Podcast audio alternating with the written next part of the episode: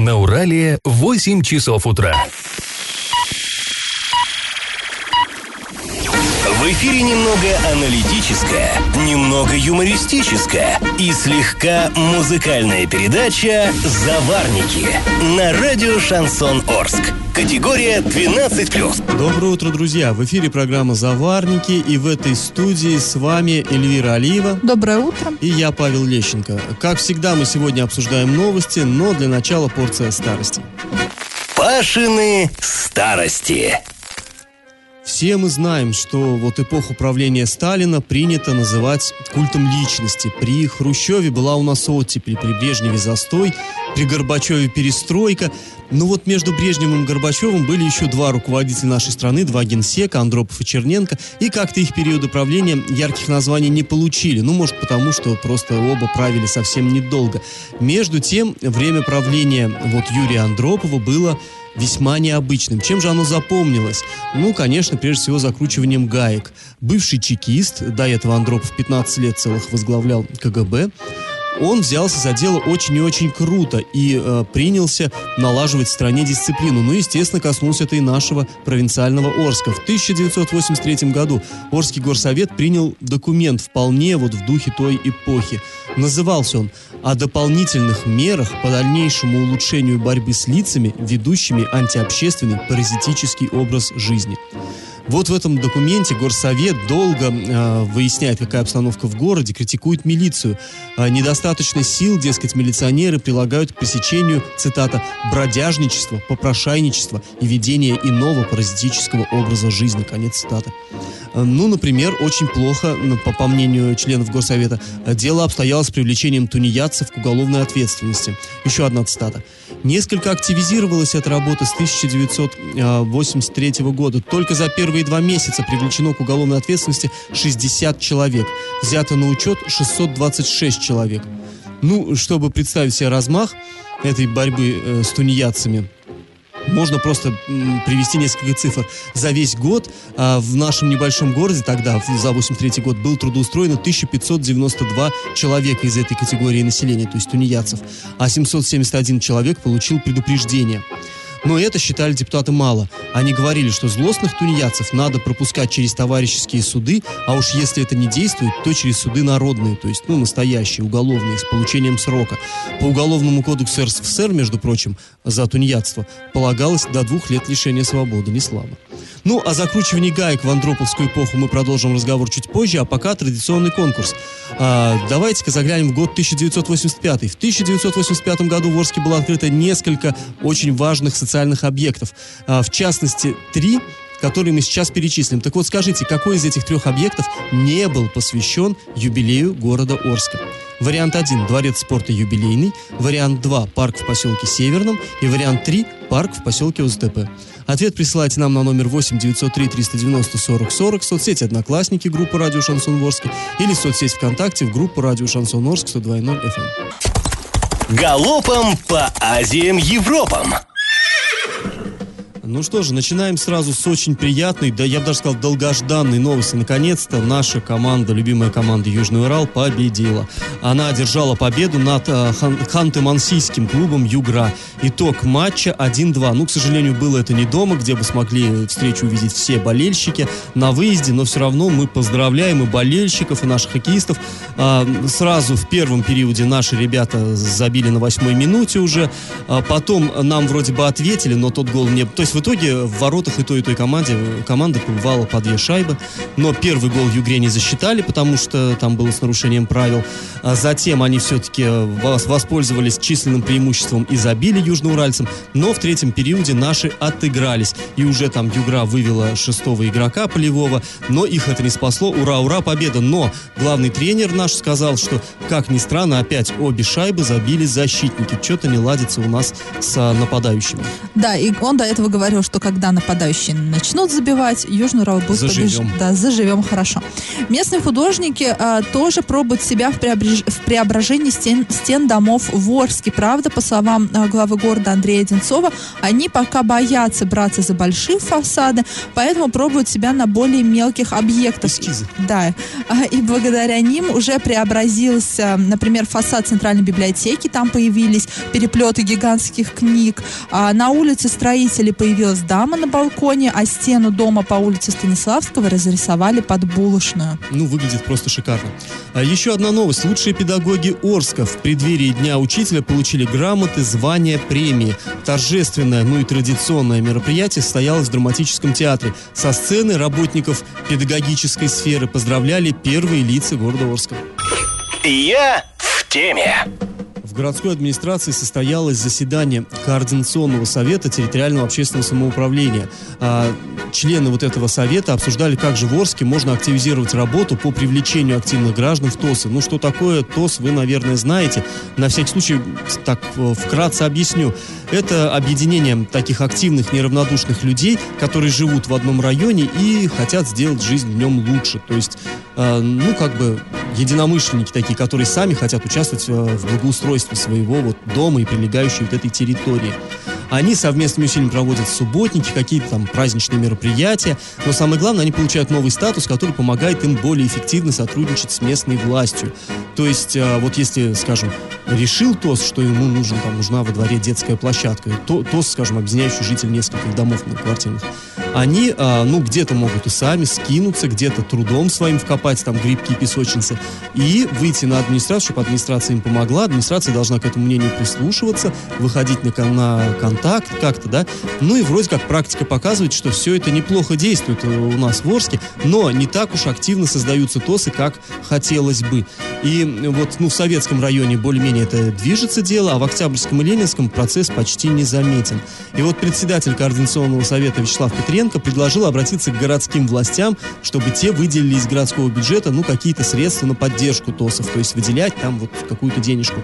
Пока речь идет о 300 тысячах рублей, а, чтобы по 100 тысяч на каждый район выделялось в следующем 2019 году из бюджета.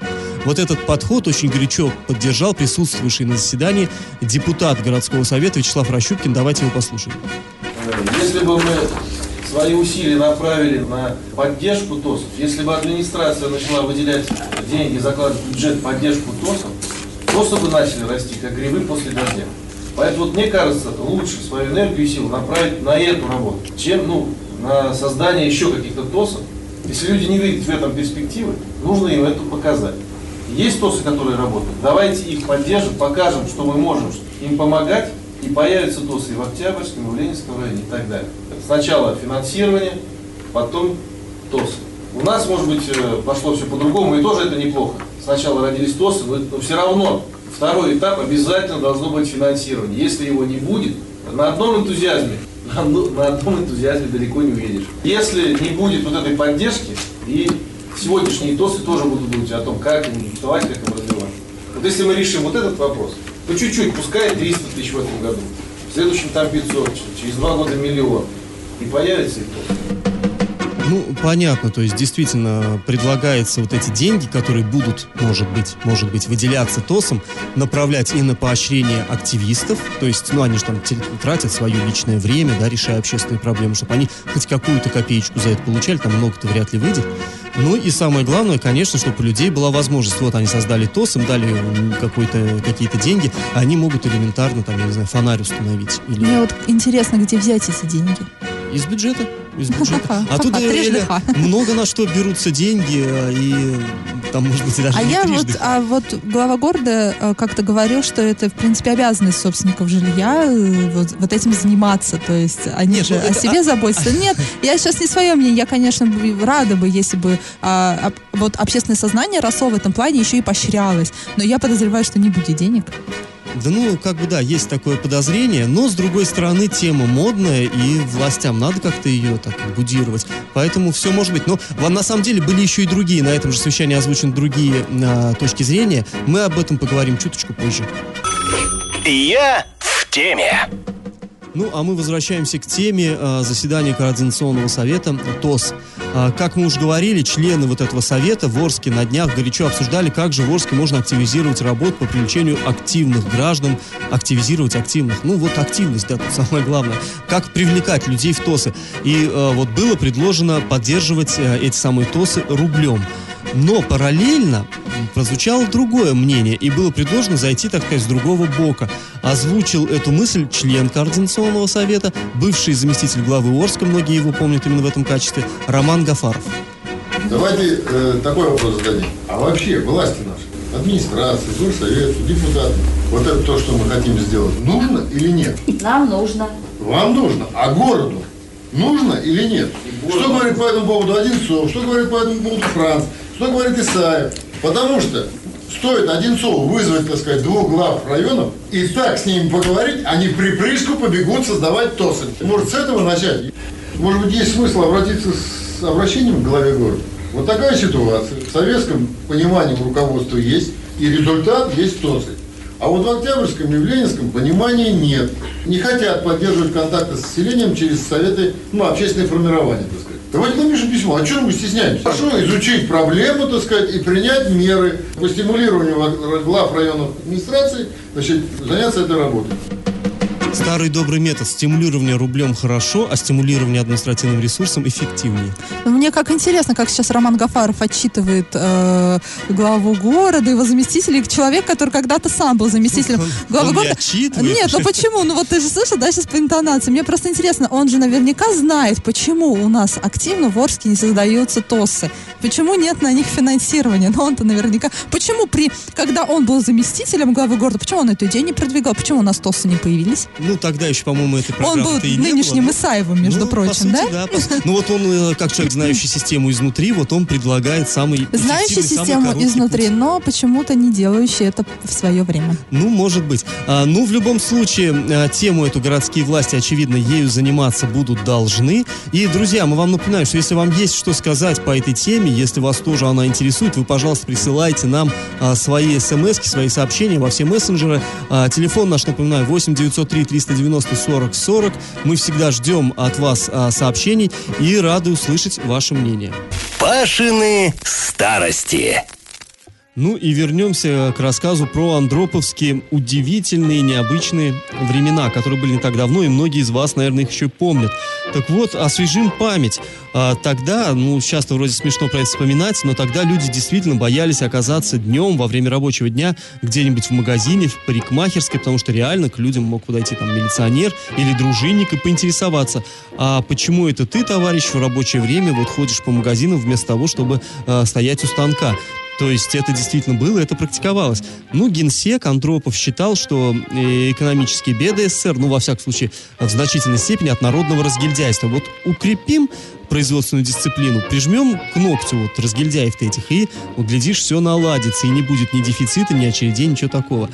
И вот э, 3 марта 1983 года Орский горсовет э, взялся обсуждать еще одну такую животрепещущую проблему несунов. Был тогда такой термин. Ну, несун — это тот, кто несет что-то с работы.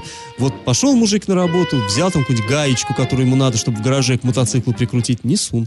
Ну, но это было очень широко распространено. Почему? Да ну понятно, тот же дефицит. В магазине эту гайку было просто не купить. Ну и волокли с работы вроде по мелочи, ну а кто-то и не по мелочи, конечно. Так вот, а, что принял горсовет, какое решение? Цитата. «На большинстве промышленных предприятий не создана нетерпимая обстановка к расхитителям социалистической собственности, а подчас просто не реагируется на факты мелкого хищения». Так, на мясокомбинате из 1422 человек, совершивших хищение, только 312 осуждены на заседаниях товарищеских судов. На Юмзе из, 33, э, из 334 24 осуждены. Это товарищеские суды, напомню, то есть это не э, уголовное. А привлечены к уголовной ответственности только два человека, то есть уже настоящим таким судом э, народным. Гор, плода, овощи, торги. Число расхитителей увеличилось в 6 раз. А из 45 человек к уголовной ответственности привлечено лишь три человека. Ну и так далее, так далее. Там долго идет длинное перечисление. И что же решили э, депутаты делать с этой бедой? Э, постановили повысить персональную ответственность бригадиров, мастеров, начальников цехов, добиться активизации товарищеских судов, упорядочить пропускной режим на предприятиях, а главное, потребовать от начальника ОБХС, ну, знаем, да, отдел по борьбе с хищениями социалистической собственности, повысить эффективность проверок и рейдов. Вот такое было а, время. Ну а мы напоминаем про конкурс. В 1985 году в Орске было торжественно открыто сразу несколько объектов. А, в частности, те три, про которые мы сейчас скажем. Так вот, какой из них не был посвящен юбилею города Орска? Варианты 1 – дворец спорта юбилейный, вариант 2 – парк в поселке Северном, вариант 3 – парк в поселке ОСДП. Ответ присылайте нам на номер 8 903 390 40 40 в соцсети «Одноклассники» группу «Радио Шансон Ворске» или в соцсети ВКонтакте группу «Радио Шансон Орск» 102.0 FM. Галопом по Азиям Европам. В Оренбурге, в спорткомплексе Оренбуржье а, прошел а, баскетбольный матч. Играл баскетбольный клуб «Надежда». Ну, вы знаете, наверное, все. Это Оренбургский баскетбольный профессиональный клуб. Женский, женский клуб. Он очень крупно обыграл на своей площадке баскетбольный клуб «Ника» из Сыктывкара. Ну, как обыграл? Разгромил. Счет матча 85-35. А, но это, это проходили соревнования в рамках а, Кубка России. И что интересно, а, в в качестве зрителей на этот раз присутствовали на матче легионеры. Дело в том, что э, граждане иностранных государств по регламенту не могут играть э, вот в матчах Кубка России, поэтому играли только наши девчонки, так сказать, местные, а иностранки болели стри- э, на трибунах. Но помимо них, э, еще вот на этот матч, он оказался первым в нынешнем сезоне, пришли более тысячи болельщиков. Среди них э, вице-губернатор Наталья Левинсон, э, полузащитник э, футбольного клуба Оренбург, так сказать, коллега Алексей Сутермин, ну и другие, много других э, зрителей. А, наконец сентября задолженность населения Оренбургской области за жилищно-коммунальные услуги составила 3 миллиарда рублей. Из них 2 миллиарда – это просроченный долг. А, больше всего должны а, жители Оренбурга – 821 миллион. На втором месте идет Орск – 500, почти 503 миллиона. Затем Новотроицк, потом Тюльганский, Оренбургский, Светлинский районы и Кувандыкский городской округ. И как это понимать? В Новотроицке э, в начале октября простятся с еще одним погибшим в авиакатастрофе Ан-148. Об этом пишут наши новотроицкие коллеги со ссылкой на родственников Ильи Видибаренко. Его супруга в социальных сетях а, написала, что 6 октября состоится прощание с Ильей. А, также э, в этот день, ну, день памяти будет, и также поминки пройдут. Панихида состоится в 11.30 утра в храме Петра и Павла Новотроицка Троицка. А, напомним, авиакатастрофа в Московской области произошла 11 февраля 2018 года, то есть скоро уже будет год, можно даже так сказать. При падении самолета Ан-148 саратовских авиалиний погиб 71 человек. А опознание захоронения останков продолжается до сих пор. До сих пор проходит экспертиза. Р- рана никак не заживет, на самом да, деле. Да, рана, мне кажется, и никогда не заживет, а тот факт, что вот тянут, тянут с экспертизами, эм, мучают родственников, но это мучение мучение, да, Конечно. э, прожить почти год и не похоронить своего родного. И случившееся для, вот для семьи Ильи это стало, конечно, большой утратой, как и для всех. Для всех, вот всех, кто потерял там э, своих близких, это, конечно, большая невосполнимая утрата. И как это понимать? В редакцию РАО56.ру поступила информация о том, что простой на Юмзе могут продлить до 21 октября. Эта информация неофициальная, нам прислали приказ, там такие сроки указаны. При этом пресс-служба завода традиционно не берет трубку, поэтому официальных комментариев пока нет. И мы продолжаем разбираться в этой ситуации. Поэтому, если вы работник Юмза, если вы что-то знаете, пишите нам, звоните нам. А, мы вот ждем от вас сообщений. А теперь есть хорошая новость, касающаяся ЮМЗа. На ЮМЗе погашена задолженность по заработной плате за август в сумме около 30 миллионов рублей. Но в то же время уже появилась задолженность по авансу за сентябрь. Это около 10 миллионов ну, рублей. идет, да. Да, проблемы с выплатами связаны с обеспечительными мерами. Дело в том, что счета организации арестованы. Поэтому выплаты производятся из вновь поступивших средств. То есть те деньги, которые у завода сейчас есть, а он ими пользоваться не может. На них наложен арест. Поэтому то, вот вно- э, из вновь прибывших денег и выплачиваются вот эти долги. Об этом нам сообщили в прокуратуре Октябрьского района. А, напомним, ранее сотрудников завода отправили вынужденный отпуск э, 12 сентября и выйти на работу они должны были 7 октября. Собственно, в понедельник и узнаем, вышли ли. Но, по всей видимости, это может и не случиться. У отправленных в вынужденный отпуск а, сохраняется лишь две трети от среднего заработка. И аналогичная ситуация на Юмзе уже была в мае этого года, и тогда в простой а, заводчане также, также уходили в простой, и также а, с двух, э, также у них сохранялось две трети от среднего Ну, заработка. тогда все-таки как-то они умудрились выкарабкаться из этой сложной ситуации. Ну, будем надеяться, что и сейчас справятся. Ну, э, в люб- да, кстати, друзья, действительно, если у вас есть что сказать по этому поводу, Потому что это полгорода людей- работает на заводе. Работа, да, вы, пожалуйста, нам а, рассказывайте, пишите смс, пишите сообщения в э, мессенджер. Наш номер телефона 8 903 390 40 40. Да вы его уже, наверное, хорошо помните. Пишите, ждем и будем возвращаться к этой теме. Новость дна. А, новость дна. Сегодня можно еще назвать этот, э, эту новость История о невероятной наглости. Мировым судом в Орске рассмотрено уголовное дело в отношении местной жительницы, которая совершила несколько эпизодов мошенничества, обманув свою знакомую. А, как было дело? Вот эта женщина, ну, э, виновная, она находилась возле э, городского, одно- одного из остановочных павильонов нашего города и встретила знакомую свою. Э, Ее попросила за эту знакомую оформить на паспорт э, знакомый. Ну, то есть, якобы свой она забыла, а деньги срочно нужны, ну, понятная история. Попросила оформи на себя вот в центре микрозайма э, кредит. А я верну, я верну. Ну и получив 4000 э, рублей под бешеные проценты, мы знаем, какие проценты в таких вот киосках, э, она получила деньги и все, и пропала. А потом э, у нее же остались паспортные данные вот этой знакомой, она еще умудрилась на них оформить уже э, через интернет еще один кредит, 3500 рублей.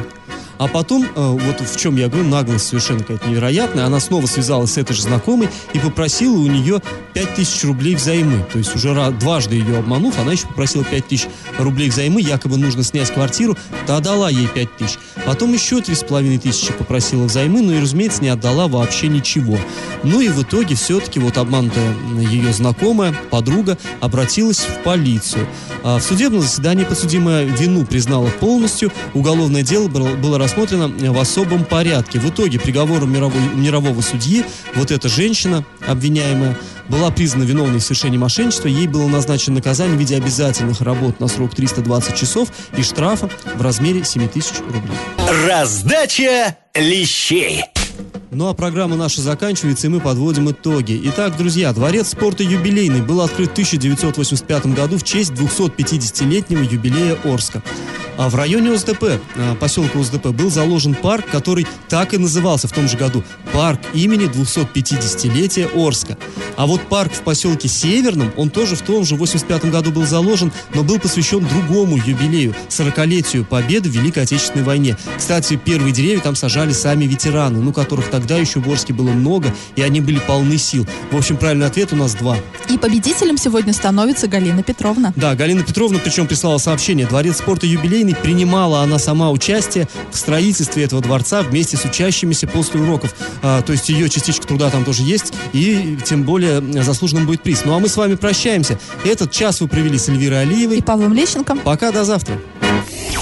Завариваем и расхлебываем в передаче «Заварники». Каждое буднее утро с 8 до 9.00 на радио «Шансон Орск». Категория 12+. Радио «Шансон». СМИ зарегистрировано Роскомнадзором. Свидетельство о регистрации Л номер ФС 7768 373 от 30 декабря 2016 года. Категория 12+.